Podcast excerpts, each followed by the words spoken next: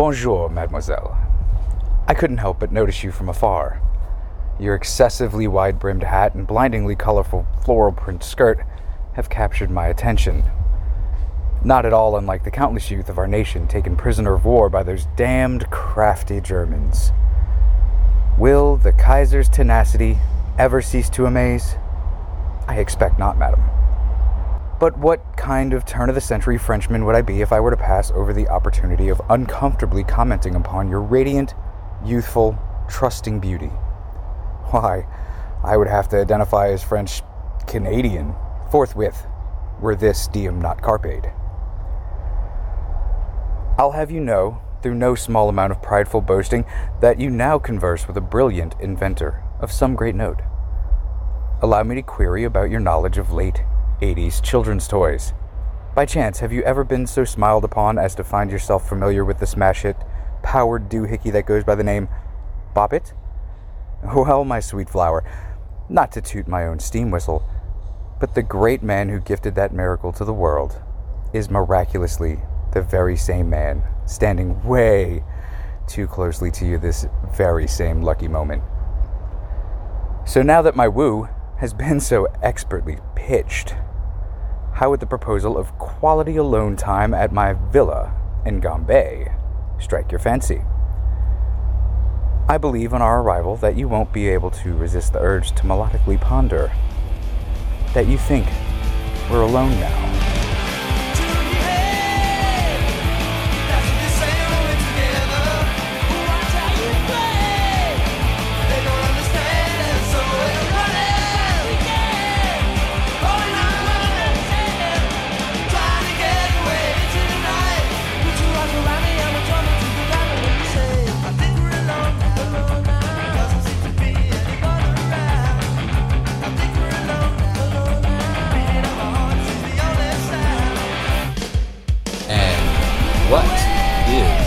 Happenings today?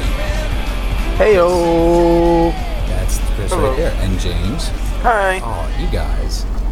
You guys perfectly made your own little your your signature just idiot noises right when I said your name. I love it. You guys are you, you got to be like maybe like maybe eight eighth and twelfth best friends, uh, you know, respectively. Okay. So Mm, Yeah. At least I'm in the top 20. it's not.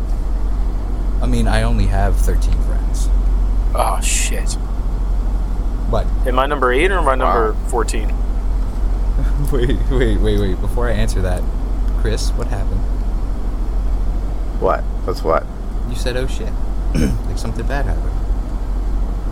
No, I was just realizing when you said you only have 13 friends, you know, how far down on the list both of us are. So I don't even want to know. I'll just graciously accept my uh, my uh, little award for being awesome.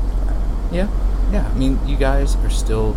I mean, it, it. You know, don't worry about the fact that four of my best friends are my pets. Um, Listen, man, maybe you should get your other 11 best friends on the podcast. Alright? oh man, if I if I could, you think you'd be here, man? Oof. They've been on a few episodes. See those guys, they know how to party. Um, no, they don't. That's a lie. You guys are literally my only friends, aside from our our. That's dear, wor- That makes me feel dear- worse. right? Because you guys are terrible fucking friends. Yeah, I know. Real. Dude, I'm really sorry. hate I mean. I'm not. You're not Yeah, the I'm not the best. best at this game, but Now you know what they say though, Chris, is don't hate the game, hate the The world James. and everyone that lives in it.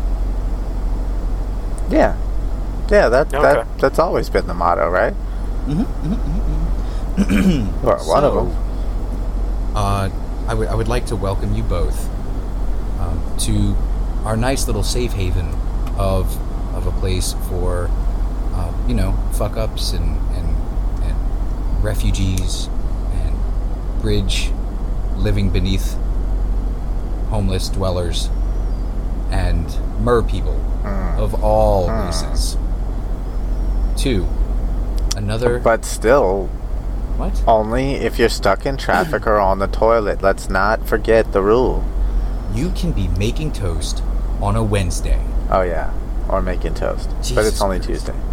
If you're gonna just shoo them off our porch with your fucking broom, then You get did it that. right.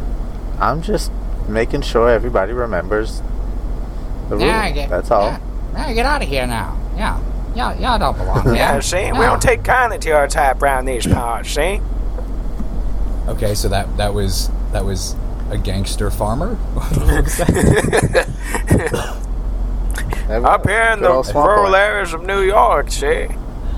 That's right. See, I, I live I live in Pepperidge Farms. Yes, I don't know where Pepperidge Farms is. We remember. Um, aha! Good cookies. Good cookies. Man, that was pretty. I like them cookies. You know what? I, I say we end it on a high note and we just call it a day. Well, thank you guys for listening. This has been another episode of See No, Hear No, Speak No. James, stop doing that. That's the first time we've uh, we've done an outro before the intro because I Yeah, stopped you you, in not- the middle of it to remind You do people of the not rules. Have the authority. Welcome to another fucking goddamn young people. Damn it, cat. Fucking always stepping on my shit. Episode of See No, Hear No, Speak No.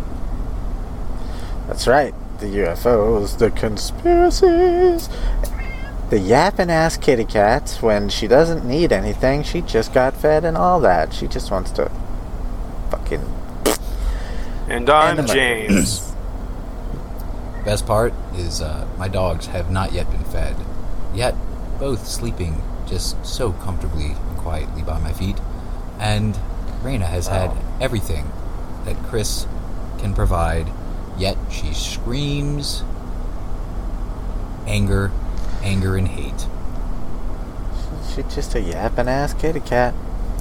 Hey, so uh, so we're here tonight actually to to finally re-record the second episode of the Bluebeard of Gambais because uh, the last time we tried to do such a thing, Chris's recording only recorded 12 minutes Uh of the episode. oh.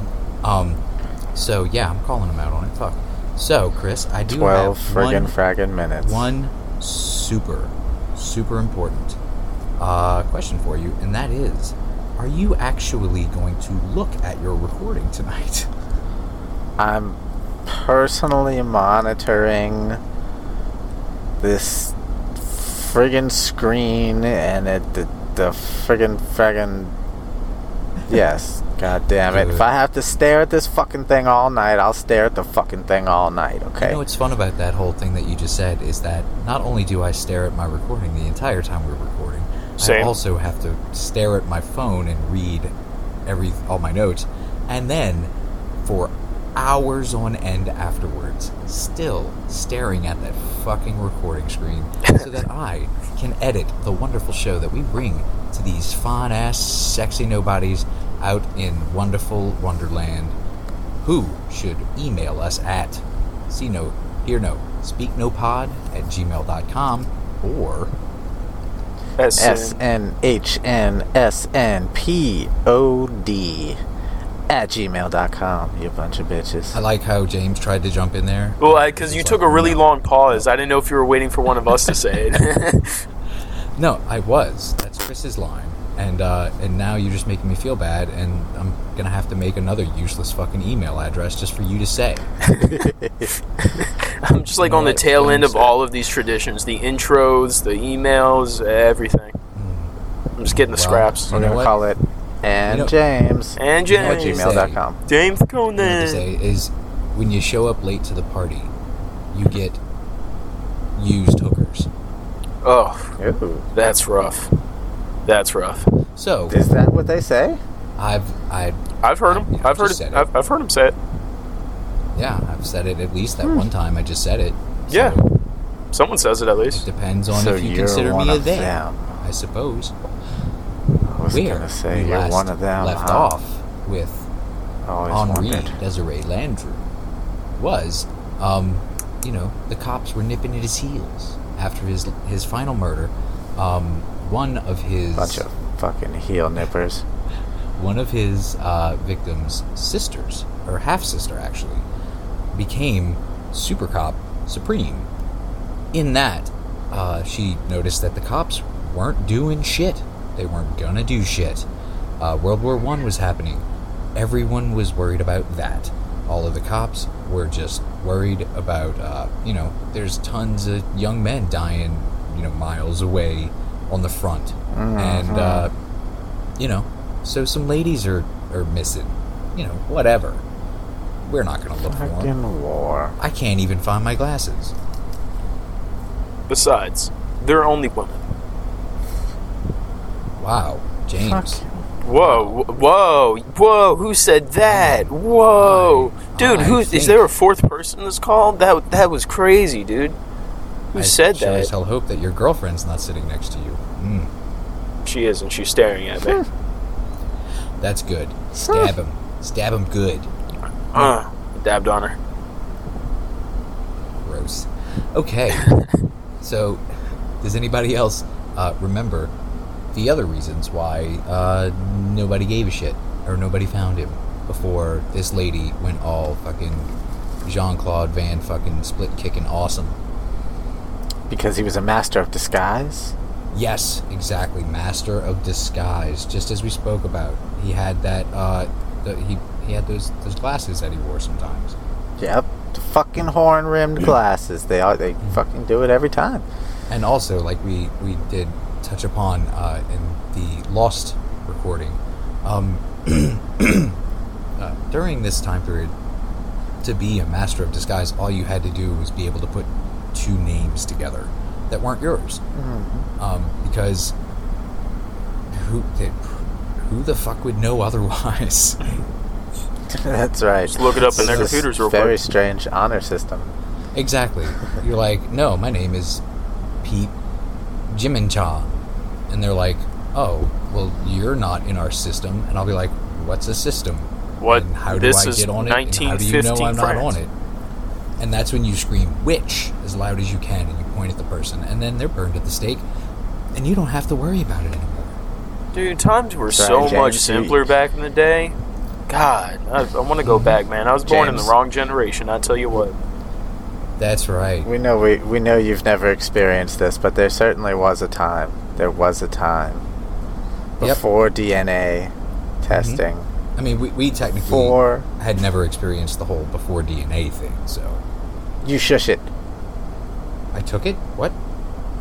You shush it. Oh, Anyway, shush it. there was a time, James. Old Oh, I- I- spring chicken. Uh, I, I thought like a whole uh, like lecture story was coming. I was I was about to sit uh, Indian style, or I'm sorry, cross-legged on the floor, No, no. I I Next to decided to, let him slide. and and I was gonna get you your slippers and your your smoking pipe and your glasses Well, that's very nice of you. This is you starting to sound very anyway. racist. and your beard comb. Ageist. yeah, I mean, I will need all those things regardless. yes. Uh, good luck. I need you to send me something, and that's apparently not happening, Mister. I have to go see James tomorrow at work for some stupid shit, whatever. So,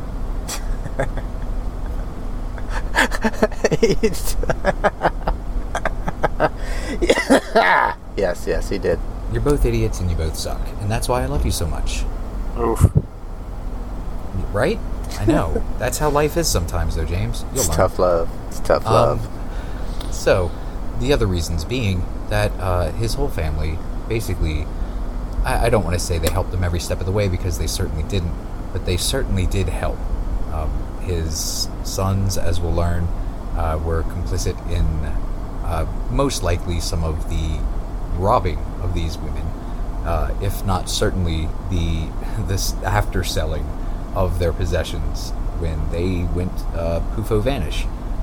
And then his wife uh, posed as some of these women to get at their bank accounts and wrote letters to to people to be like, "No, we're not dead. How about you?" You know. Um, Yeah, it's important to remember So- that like nobody in this story is innocent, really.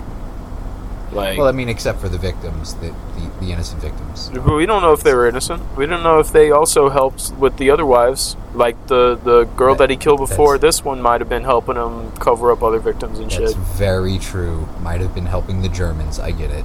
I get it. Or what if The their money was dirty as well? The Um, Germans. The Germans. And then the other reason that um, no one could seem to fucking put a finger on this guy's uh, taint pulse Fake was that mustache. since all the young men, uh, all the, the strapping, beautiful young Frenchmen that would have been cops, were now uh, lying dead in a trench uh, at the Battle of the Somme. That's right. uh, you said there was only like what two cops in the whole area, and the closest one One. was like ten miles away or something. Even better, there was one police officer, uh, actually a peace officer. He wasn't even officially a cop, but there was one cop in his entire town who was over 70 years old. Yeah, you said like No. seventy-eight. I think. shit. I think it was seventy-eight. Like crazy, the nearest- crazy. The, the nearest other cop was one cop on horseback uh, at, at the next town, which I believe was three or four miles away. So, um, Wowie zowies. yeah, I mean, and no radios. And you- that's just me going five finger discount all day. Dude, I'm telling you, wrong generation, man. find shit. out. I could have lived in that town and smoked weed and never had to worry. Well, I mean, you can That's true. you can kind of do that here though. Oh no, I gotta worry hard, man. I, I, I mean, you gotta worry hard around here. You got harsh, Well, I mean, it- harsh See that where I am right now. Well, I think it's a good thing that uh, that you are putting it out for literally any and all to listen to and pay attention to without even saying. Allegedly. Yeah, it's, this is all for uh, fair use purposes. Anything in this could be written off as satire or jokes, and th- this has no legal standing. Satire or jokes. Not both. It is a comedy podcast. It, it's there's So- a difference. There's a difference between satire and normal jokes. I Yep. I went to clown college. You know I, what the I should know difference these things. Because I Went to said clown so. college? What? Yeah, you didn't know that? I mean, I assumed. It was the same one that uh, Steve went to. Oh man. That Very- very hits me illustrious. Time. I walk into James's work to say hey, and he's like honk honk, and I'm like, what? It's Ah. James. I never realized you had an incredibly enlarged red nose that made honking sounds when squeezed. Yeah, every, every single time I say that. Um, you know what? Else I don't know how you never uh, remember. You know what else has honking sounds when squeezed? Um, what? What, bro? These nuts. more than likely, many of Bluebeard's victims, James, to show at least a little bit of reference. oh. Oh. So, You think he um, would like honk a booby after he was done? I'm just like just a, a like quick a little. honk honk. yeah. Um, you know what? I'd like to. Sorry think you're so. dead. Honk honk. I'd like to think so. You know, you find yourself alone in a room with a dead body. You're not gross. You're not going to do anything too far, but honking a boob, mm, you know. Well, I think, I And then think if you- you're and then it falls off in your too far. hand. you can make peace with God about that afterwards. Um, I'm not going to do anything too far, but we've Well, talked about some who would um, and did. mm. I will. So, never mind. so, so Landru had taken great pains, of course, to separate his his victims, uh, or his alleged victims, from their families. As we remember, he would uh, he would court some women for years, and you know, uh, just earning their trust little by little. Uh, one of these women, I believe, his, his very first victim had uh, a teenage son who was waiting to go into the army because he was so patriotic. He just couldn't fucking stand it. And I, I, I will never understand that uh, that that frame of mind. I, same. I'm like, is there like a, a like a like a hovel that I could hide in, like until it's all over? I'm I'll be good there. Seriously. Just throw me some peanuts every day, and um, and maybe like a you know like a don't know, like a big screen TV or something. Whoa, whoa, whoa! Get a little out of yourself there. Um, how about rule number one is shut up. Oh, Um, Jesus Christ! it, that is actually rule number one. We that's a, a long, fully established uh, podcast on our show uh, rule. It um, So I guess I'll be spending the rest of this episode on mute then. um, not on mute. It's it's really honor system type stuff, and uh, you're not being very honorable. I think we all know what that means, Mister. You need to buy a kimono so that you can take it off and gut yourself in front of us. I didn't catch that. Ooh. Well, that escalated quickly. Yeah. Well, when you lose honor, you have to commit ritual suicide. Seppuku? Yeah. Seppuku. Typical, typical. Um, That sounds awful. So, uh, he, you know, uh, while Bluebeard is is fucking trying his best to rip these ladies that he's trying to, to fraud in some way or another away from their families, he is also uh, trying equally as hard to make sure that these families still believe that their loved ones are alive and well. Um, two of uh, Guillin's friends, that was, uh, I can't remember which numbered victim, I, I sincerely apologize for that. Um, we'll get to it. Received postcards from Landru saying that Guillin was unable to write for herself.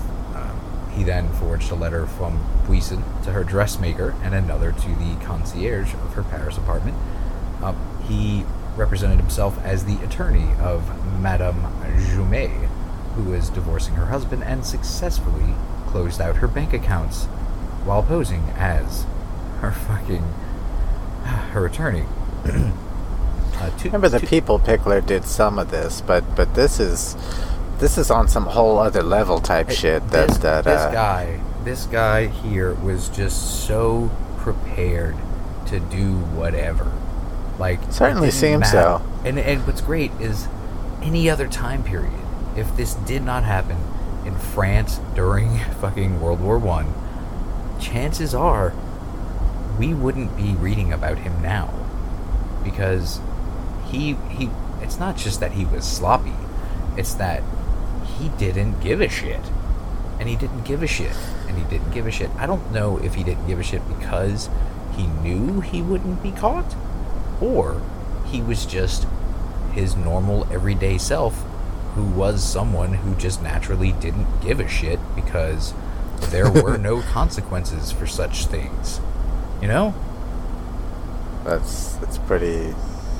It's pretty interesting to think about, like, because it's never been a day and age that we've experienced when you could actually sit back. You're smart enough to sit back and look at the whole system and go, eh, "Nah, it's gonna be good. I don't have to worry about this at all." That's not for me, thanks. No, I'm good. None, none for me. I'm full. I'm full on rules and and and punishments. I think I'll go without for a day or two.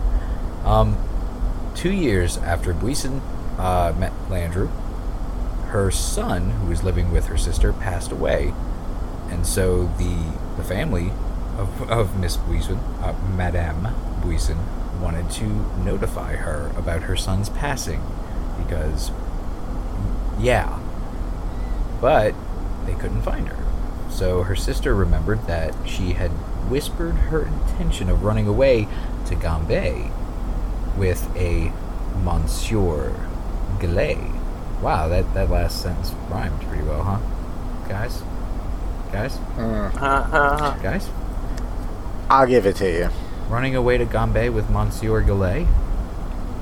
That's pretty good. That's pretty good. Some sick Okay, rhymes good. you got there. Um, thank you. Uh, my mixtape is coming out, uh, I think it was like 12 minutes ago. What's- it didn't do well. What's it called? Uh, it's called Stupid Assholes Listen to This Stupid Shit. Fuck you. That's that's pretty punk, dude. I like it. I'm gonna check it out. Well, it it's it's a it's a folk album. It's all about, you know, liking trees and such. Oh, Sounds Okay. like It- it, would it's got- smell like patchouli. It's got sick beats though. If I do say so myself, Mm. sick beats. Um, so, uh, Madam Super Cop ended up writing to the, the mayor of Gambais seeking his help in finding either her sister or this man that she only knew as Monsieur Gillet. Um, the mayor replied that he didn't know either of them, but maybe she could meet the family of uh, a lady, Madame Colombe, who was also missing in Gambais. She had vanished under Uh-oh. strikingly similar circumstances. So, uh, unknown by anyone at the time, uh, Colombe had disappeared after meeting Landru in 1917.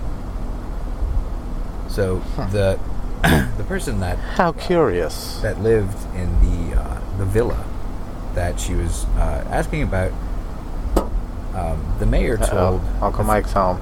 Yay, Uncle Mike. Please don't hit us today, Uncle Mike. I, I know I heard something. It's okay. It's just uh it's just cracked out lot lizards throwing mud pies at your fucking truck.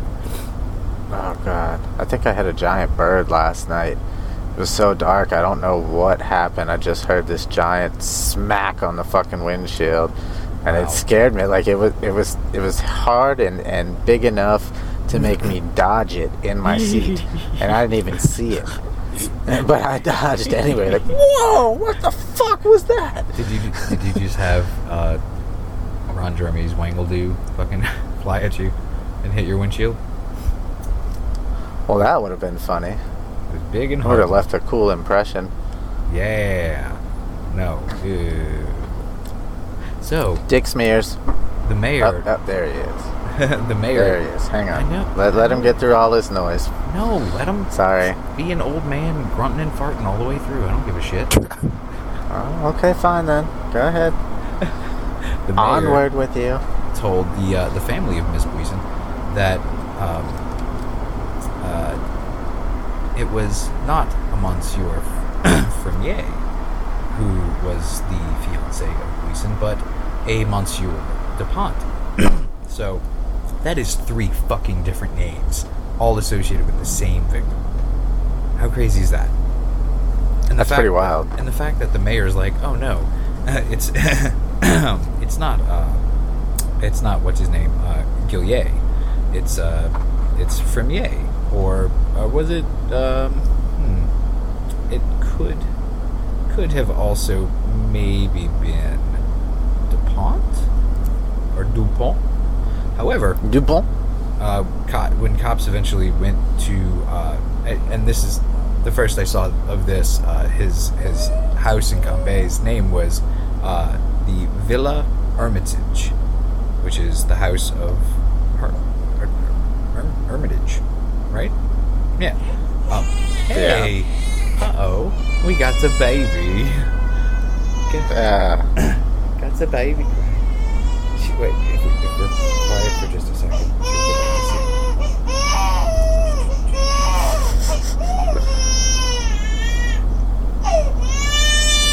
bye bye. Stop crying, baby Pete. It's gonna be okay. Alright, there you go. I soothed her.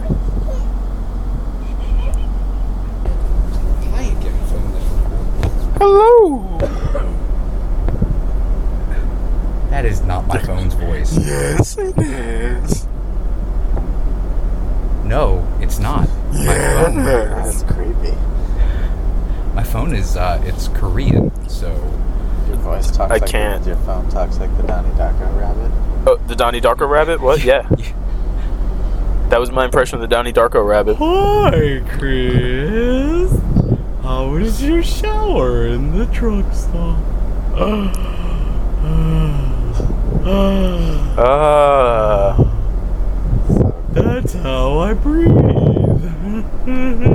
Let's continue the podcast. hey. Rule number one, motherfucker.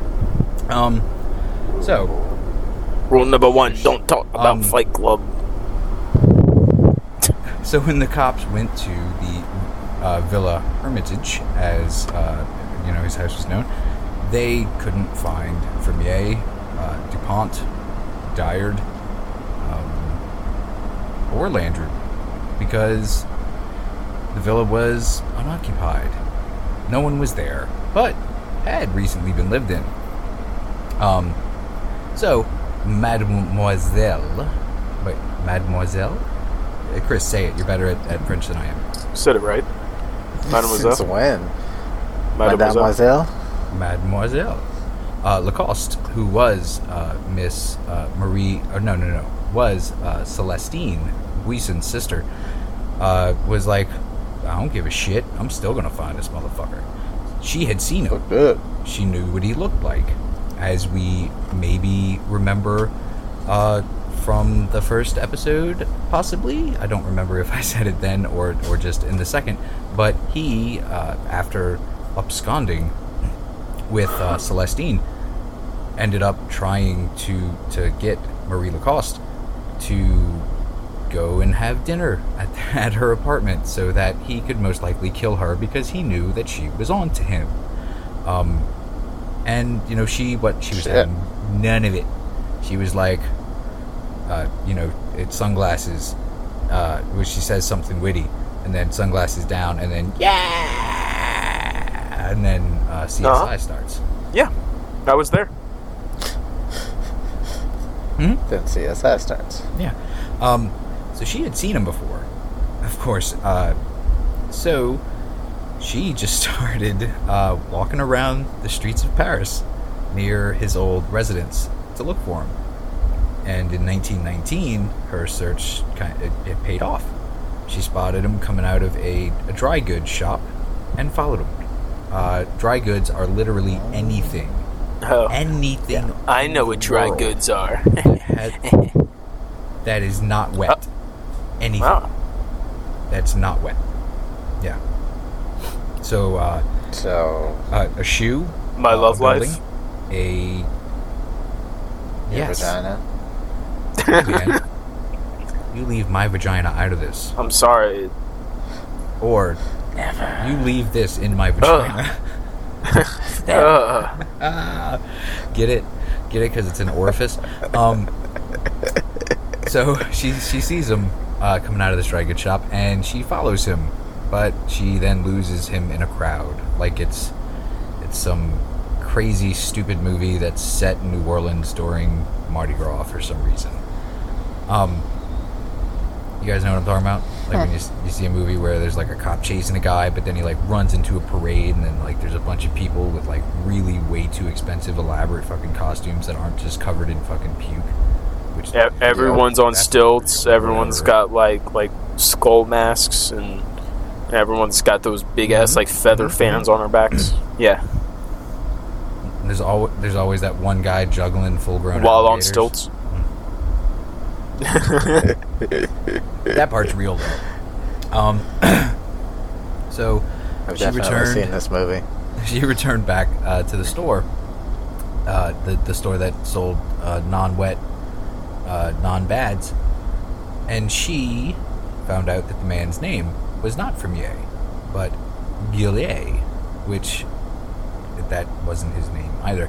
But he lived in the Rue de Rocherat, R O C H E C H O U A R T, with his mistress, the Rocherat, the Rocheret. Rochera. Ro- Uh, Rochera. Anywho, um, so the cops were, were called, and the police went and picked up Landru. He was arrested, but uh, what on what charges, basically?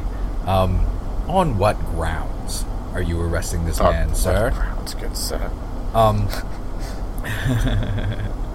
um, well, you know, they suspected him of murder, but they had no bodies. There was no evidence that he had killed anyone. Um, and he was quite unwilling to discuss any particulars of anything with the authorities. So they then returned to Gambais, where they started a fucking seriously thorough search of his gardens. Uh, they were ex- excavate, exca- excavated. They were exasperated, uh, looking for bones, but they uh, they the only remains that they found were those of a pair of dogs, hopefully it was that asshole's Griffin dogs, because you can't be walking around strutting, just always showing off your Griffin dogs and expect me not to want to bury Pointing his asshole in my face all the time. Man, that was the only part that I liked. They searched his old villa at Vernouillet and came up empty as well. Uh, all they had to go on was a cryptic memorandum book where Landru had meticulously recorded his income and his expenses. But along with the multitudes of notes were a few names that authorities, uh, they, uh, as Chris would say, received uh, three quarters of a chub by seeing. That's right. On one page was the entry A. Cruchet, G. Cruchet, Brazil, Crozatier, Harv, and uh, a bunch of names, basically, right? Um, Buisson and French words. Buisson and Collomb uh, were missing, and the authorities soon learned the whereabouts of the Cruchets were also in question. So these are names of people that are not findable. So they suspected Right. that this was just a, a written down list of his victims, but again, they had no proof that anyone was actually dead. And that, I mean, I guess that can be a, a problem if you're trying to say that, That's man killed kind them, of a problem. right? Um, yeah, yeah. I mean, I can say I can make up something crazy like um, like uh, there's there's like this giant bearded man in the sky that makes us do everything, and then you could just be like, but there's literally no evidence of that whatsoever, um, so we can't arrest him. And I'm like, but he watches me masturbate, and you're like, well, stop inviting him into your bathroom. And I'm like, well, That's right. maybe that's the only way I can get off anymore. Stop masturbating in your bathroom while he's in Man, there. the thing porn does Um, to you, I, I tell you, man. Oh man, the life of a porn. Um, A, a porn? it's just like Okay. you would, it would, Fuck it. everything would be See, sticky. James. everything was a would time- just be sticky all the time. It's just ugh. I feel you. There Smells was a like time before free internet porn. smells like licorice. Ugh. I, I, I like me a good piece of licorice every Where now you had to decipher. No, no one likes You had licorice. to I see some licorice. booby I, I, the I, I, squiggly I lick, I lick that paper. licorice up and I, I eat it up. Okay, I don't know where you're going with but uh, Chris was was trying to tell you um, that that pornography in our day was quite different because you had to buy it on pay per view, and we didn't do that. So, but if you didn't have pay per view, that that you could still hear everything perfectly, but the the screen was scrambled, like uh you know, but like you still totally could make stuff out. Um, Fuck. so yeah, so that's why, that's why I have a very strange fetish of um, uh, etch a sketch porn. Um, because literally no one can draw on an etch a sketch. Um, I don't give a shit if you show me a masterpiece that's hanging up in some art uh, house, art house. Yeah, that- yeah. No one drew that. That that was a gift from above. Uh, it was it was Todd. He lives on the top floor, and uh, he did it, and then he dropped it, and now it's mine, and I'm. So you're more open to the idea of an all-powerful entity bestowing some etch-a-sketch artwork onto the earth rather than someone could Hmm. just draw in an etch-a-sketch? I mean, Todd's cool and all. I wouldn't call him all powerful. I mean, he works out on Wednesdays. Oh yeah, where's he work at? Um, He works out on Wednesdays. so uh, at this point in the story, Landru uh, is pretty confident in his his thought that he couldn't be convicted of a murder without a body. Um, although, little known, such a conviction is actually possible under French law. Hmm. or was, or possibly Sorry. even still is. I don't know. But he kept silent and refused to talk with police. For two fucking years, the police investigated the, the disappearances of all his victims, and Landru never admitted to a goddamn thing. But slowly, they went through his ledger and were learning that each of the women within had met Landru through his marriage advertisements and then had disappeared. Interestingly, Huh. he recorded the purchase of one way tickets from Paris to Gambais for each of his victims while marking round trip tickets for himself. I just think that was like, he was like, yeah, these ladies, they don't know. I know. And I'm going to remember forever because journal, here I come. Le Journal. Smooth move. Le- le journal, here I come. Gross. Bunch of fucking Franks everywhere with their their sticky licorice flavored mustaches. Um, Licky stickerish. That's nasty. sticky licorice. Um, the, the gardens in Gambais and Vernouillet, where his homes were, were dug up uh, a few times, actually. They tried to link him to uh, purchases of acids and other chemicals, but They tried to could- what? They what? Did what? They tried to link him to the uh, the purchase of acids and other you know chemicals to uh, do terrible things to people with, but they couldn't. My man knows how to party. Uh, finally, Against mass. Finally, uh, the, the neighbors of uh, the house in Gambais told the authorities that there had often been uh, noxious fumes that would emanate from his kitchen.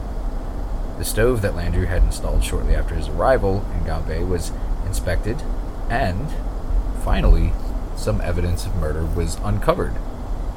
In the ashes, they found small bones, which were unmistakably human as well as burned, but still recognizable fasteners of uh, worn clothes of French women was also in there.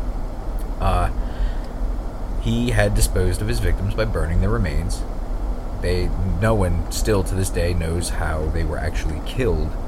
Um, but what happened to, uh, you know, Miss Collomb and Gleason, as well as nine other people, was now starting to become a little clearer. So, two years after his arrest, he was Right. finally charged with 11 counts of murder, and he was set for trial. so, God damn. if you guys remember, his trial was like a fucking three ring circus. It was crazy.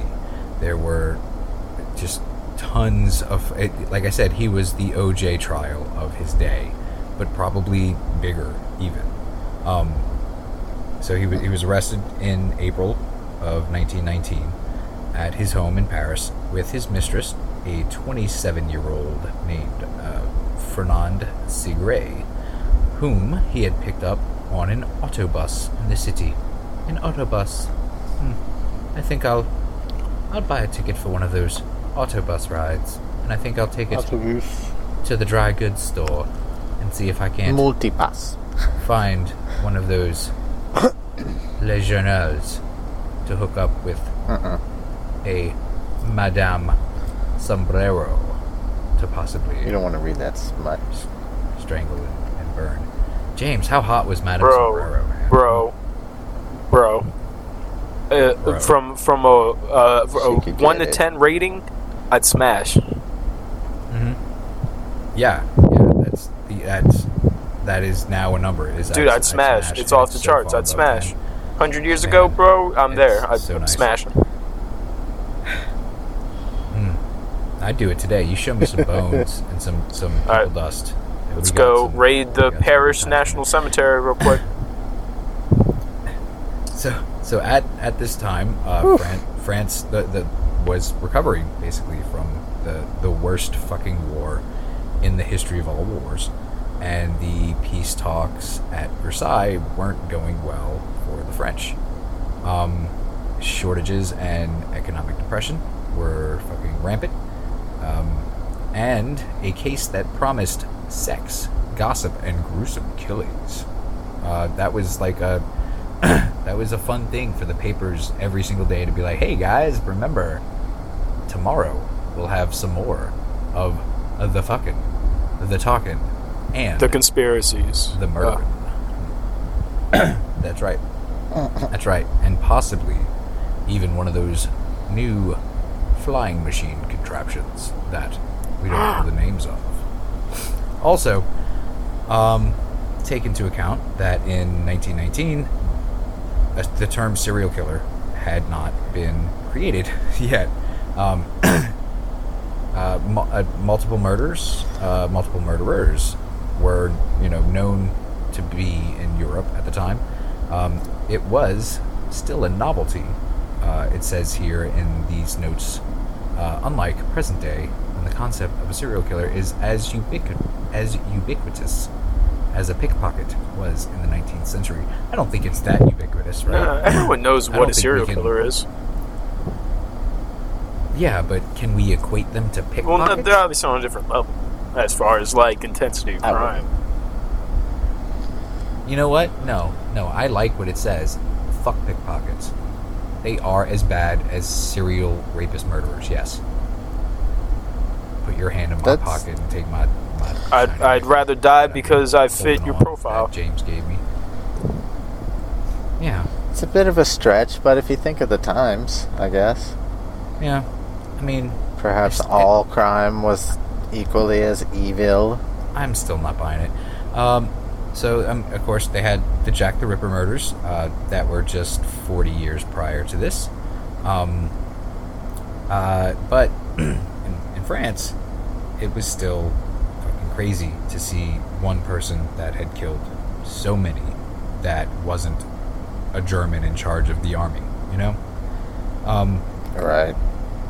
and the the simple idea that a Frenchman, a Parisian, no less, uh, could actually be doing this was uh, society changing in France because it was no longer an automatic that oh the uh, the Frenchman is totally like righteous and sweet and awesome and like totally yeah uh, they could be pieces of shit now, and everybody knew it. So maybe I try being a piece of shit for once, for you know, just a little bit. You know, maybe, and then maybe if I like it, maybe a little longer. You know, Totally, yeah. you guys know what I'm talking about. Um, so uh, what's fun is the French system of justice had only been instituted uh, in, in whole in 1848, and while not, as is commonly believed, assuming the guilt of the accused until innocence is proven, it is heavily weighted against the person on trial. Not only does the chief judge of the three judge panel serve as an interrogator, the French allow questioning of the accused for the sake of investigation in front of the jury during trial. So they will question them as if interrogation style, but while they're sitting in front of the fucking jury and other judges um, during the fucking trial itself. So it's a little weird. Uh, the French system also allows relatives of the victims to bring suit for damages during the course of the trial, and the victim's legal counsel can question the accused and argue before the jury. So basically, they can have uh, what is it, small claims court go on during a, a criminal serial What the killer fuck? case. What the Oh, what the what the Yeah. fuck? That's goofy. Um, so uh, Landru still believed that he couldn't be convicted without a body. Um, his defense was pretty much just to, to to stonewall the court. So he would just refuse to answer questions, and he would reply that it was no one's fucking business what he knew of these women's disappearances. Wow. Yeah, okay, while you're in court, yeah, that works. That is ballsy. That is How a awesome cocky is man. Uh, hmm So we see here in your journal that you bought a one-way ticket for Madame Sombrero, who was beloved in her local community and in That she communities was. possibly not so local. Um, what? Hey, none of about your that? business. What? That's right. Fuck you, man. I, I, I- what, what, what, what is this? Your business now? What? I don't go to I don't go to your work and fucking uh, get your your penis out of the pencil sharpener. Um, Why not? just- I really wish someone would. I keep don't- doing it, and I keep I forgetting the appreciate it if you consequences. did. well, I think you guys should trade off penis pencil sharpening days and just help each other out. All right, yeah, Chris, you wanna you wanna talk about this over the podcast? Get some get some details banged out. You guys Yeah, we'll start a new the one. pictures you need to there. Um, so, um, you know, he's fuck you guys. Uh, he also believed that he um, he'd been judged sane enough to stand trial, so his innocence was like totally in the bag. Yo, um, he says. He said he says to the media, in acknowledging I am sane, they are thus establishing my innocence, which makes zero sense. Um, All right, Dan. uh, so for day after day, he stood uh, before the interrogation by the court without changing a single single thing of his story. He would say over and over again, uh, much to the frustration of the ever ravenous fucking observers, I have nothing to say. Every time new evidence was unearthed, he would just shrug his shoulders and deny or refuse to discuss. Um, uh, he was asked in court, What of your relationship with Madame Gouillet? Landru replies, I am a gallant man and will say nothing. I cannot think of revealing the nature of my relations with Madame Gouillet without the lady's permission. Dan. He's the good guy, guys. Come on. He's like, he's he's That's you know, funny as shit. he's totally uh, uh, buff and uh, has like a totally sweet bike that he he totally built with his with his older brother. Um, you know, good guy. Cool guy. Um, Cool guy. so during the course of the trial, uh, he he's old now. You know, he, I, fuck. Um, I don't know how old. Sixties, I guess. Which, when you have both nineteen early nineteen hundreds and being French against you, that's like you, know a thousand. Um, so his health begins to fail. Uh, he begins to provide statements of fact in response to questions now which means he starts answering things, kinda. But the prosecution would easily refute his allegations. His strategy was a tactical blunder, wrote Lord Birkenhead. That's right. Lord Birkenhead wrote the next sentence I shall read. Which I like that name. where explanations are obviously needed and lessen unfavorable inferences to be drawn, the failure to afford these explanations will tend to confirm the inference. Mhm. Yeah, uh, okay, did you guys understand that? Nope. No, I was waiting for more. No, no, that was it. Let's try that one more time. Where explanations are obviously needed unless an unfavorable inference is to be drawn, the failure to afford these explanations will tend to confirm the inference. In other words, um, when Yeah, we ask okay. you when we ask you something fucked up, or if you did something fucked up, and you refuse to answer at all, chances are everyone's gonna think you did that thing. Yeah, if someone was telling Yeah, me yeah, I like yeah. murdered twelve women, Yeah, yeah, I'd be like, "What? it. No, like no." Exactly. Exactly. How dare you, sir? There was one boy in there, too. Landru's impudence before the court uh, really pissed the jury off, basically. Um, his, uh, his sarcasm and his, uh, his, his evasiveness only helped proving that he was the kind of man who would deceive these stupid, stupid, poor, lonely ladies that just really, I don't know why I said stupid, stupid. They were just dumb because they would just stupid.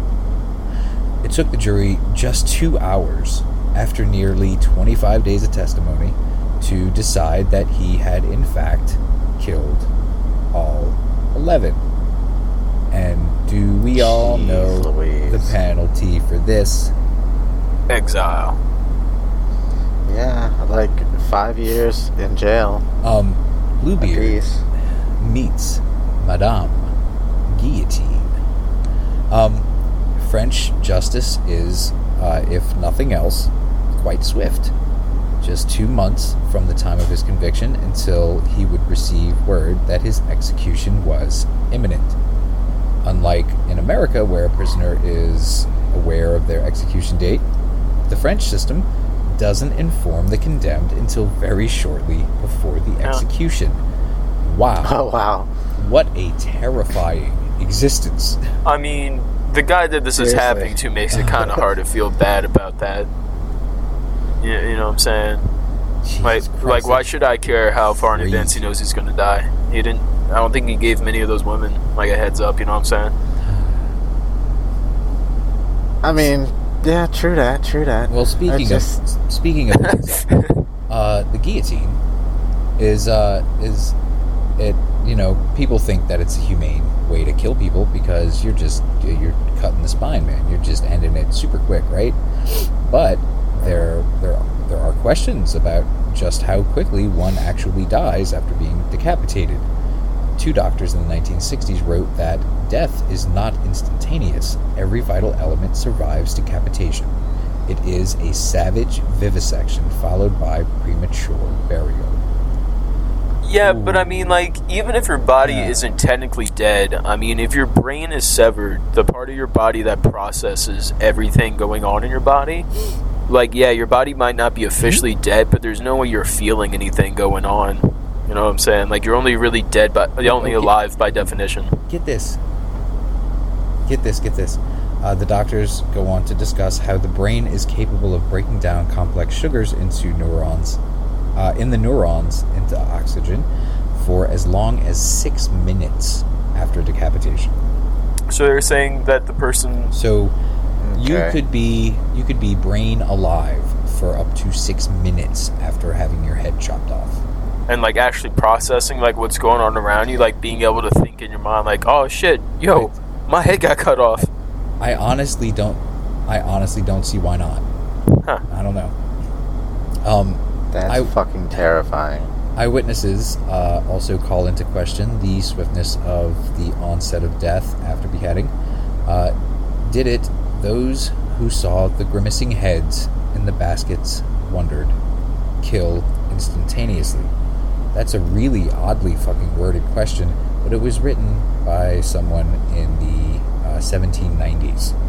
Um, so, uh, in the 1790s, this question was much debated, as when uh, Charlotte Corday's head was held up and slapped by the assistant executioner, men swore that it not only blushed, but showed most unequivocal signs of indignation.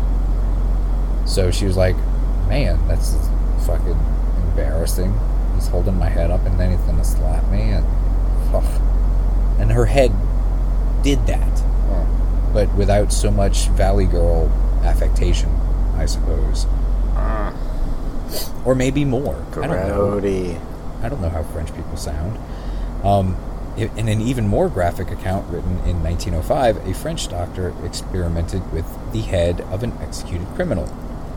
Um, quote, the head fell on the head fell on the severed surface of the neck. I was not obliged even to touch it in order to set it upright. Chance served me well for the observation which I wished to make. Here, then, is what I was able to note immediately after the, t- the decapitation. The eyelids and lips of the guillotined man worked in irregularly rhythmic contractions for about five or six seconds.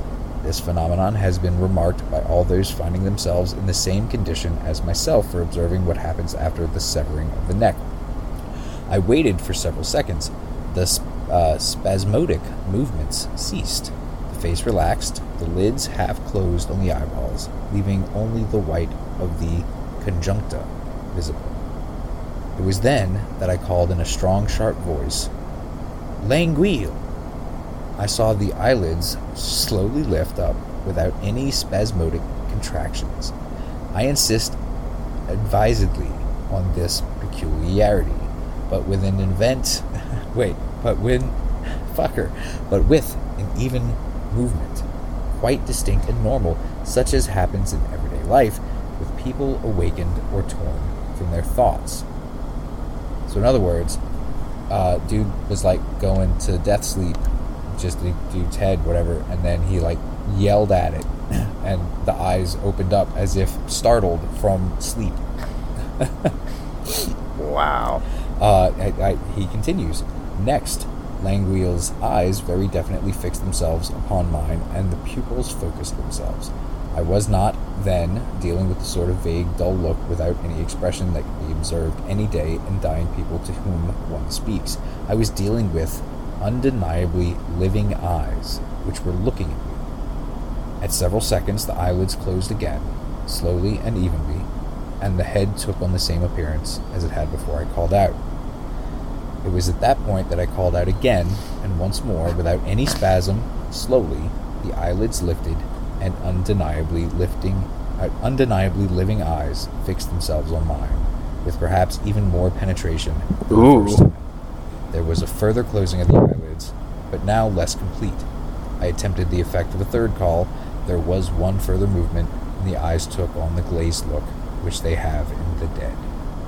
I have just recounted to you with the rigorous exactness what I was able to observe. The whole thing had lasted 25 to 30 seconds.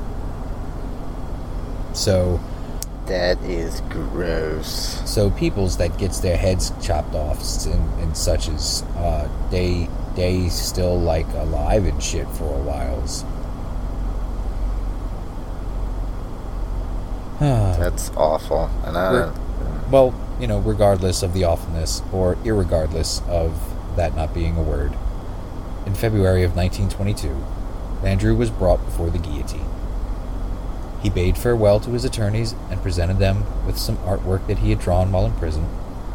They looked inside the frame. His attorneys would have found, or had they looked inside the frame, his attorneys would have found a written confession from Landru admitting his crimes and the means by which he disposed of the bodies, but it wasn't discovered until nearly 50 years later. He declined to hear a mass and he rejected the traditional glass of brandy from his jailer. Landru indignantly refused to make a statement, saying the very question was an insult. He stood before the guillotine, which had been the preferred form of execution in France since its revolution a little over a century before. He knelt down, and within moments, the blade had fallen, and one of the coldest motherfucking mass murderers of fucking just lonely, sad ladies of all time died without ever expressing a single word of remorse for his deeds. Wowie, fucking zowie, man. Yes, yes. The the the wah, wah, fucking the trombone is that was that was perfect. That was the Thank right you. reaction for the story, James. Uh, it was very adult. It was very. I mean, I can tell how much you've grown. Uh huh. Uh, I can tell that those those night those Uh-huh. night classes they're they're certainly help they're Uh-huh. helping with the lisp. Um, you are you are still unfortunately um, you A chicken fucker? Yes, um, a chicken fucker, uh, and and I think you have your shoes on. the I'm a wrong feet? chicken hooker. What did you just say? No, I'm a ch- no, Yep. no, not a chicken hooker. I'll bring you daddy I'm back at up, least a chicken idiot. escort, motherfucker. Get it right. All right, I'm a classy No, bitch. no, you just fuck chickens. I don't think that's I'm classy true. as Chicken fuck. jigger You're just not worthy of seeing it. Yeah. Wow, and that's real class. Is Yeah. what that is Yeah. ass class. Mm. that's the name of that's the name of my new Yeah. mixtape. it's coming out, dropping real Oh, yeah? soon. Get it? Dropping ass, Ass class. class. Um, I like it. I like it. class of the ass. So, um, I, I, I would like to, to ask you both again because I asked you once before, and I will now do so a second time. What do you guys think, man? Like, how'd you how'd you like the the Landry story? We didn't go. Uh, that I used different research this time, so we wouldn't be trying to to reproduce the same episode again. And Mhm. uh, what I I grabbed this time uh, certainly didn't go into uh, a whole lot of detail uh, into what the, the, the sisters of two of the, the, the missing slash murdered ladies went through. And I mean, they did all of the police's work, all of it. They're, they Yeah. They, they traveled, they talked to people, and they compiled this huge dossier on Landry, and then gave Super it to, Sister Sleuths. gave it basically to the French FBI, which was the uh, the the police flying squad, I believe. I, I don't remember how to say it in French. Uh, and then the head of it was like, "Yeah, hey everybody, here's this dossier that we compiled," you know, and took all the credit for it. And the the uncooperative dickishness of Landru in court cannot be understated. He was a a 100% cunt the entire fucking Yeah, he's a little boring, honestly, with it. Yeah, he's quite the Like- bastard. His like he killed a lot of people, but it was like almost totally without emotion. It was just for money. He didn't have like any real reason for doing it other than he wanted money. Like he didn't have like a bad childhood as far as we know. He didn't have some tipping point in his life. And then during the and during the court case, that- he's not even acting crazy thing. or anything. That's He's not even being entertained during a court case. He's just like, nope, fuck you, Yeah. nope, not saying it, nope.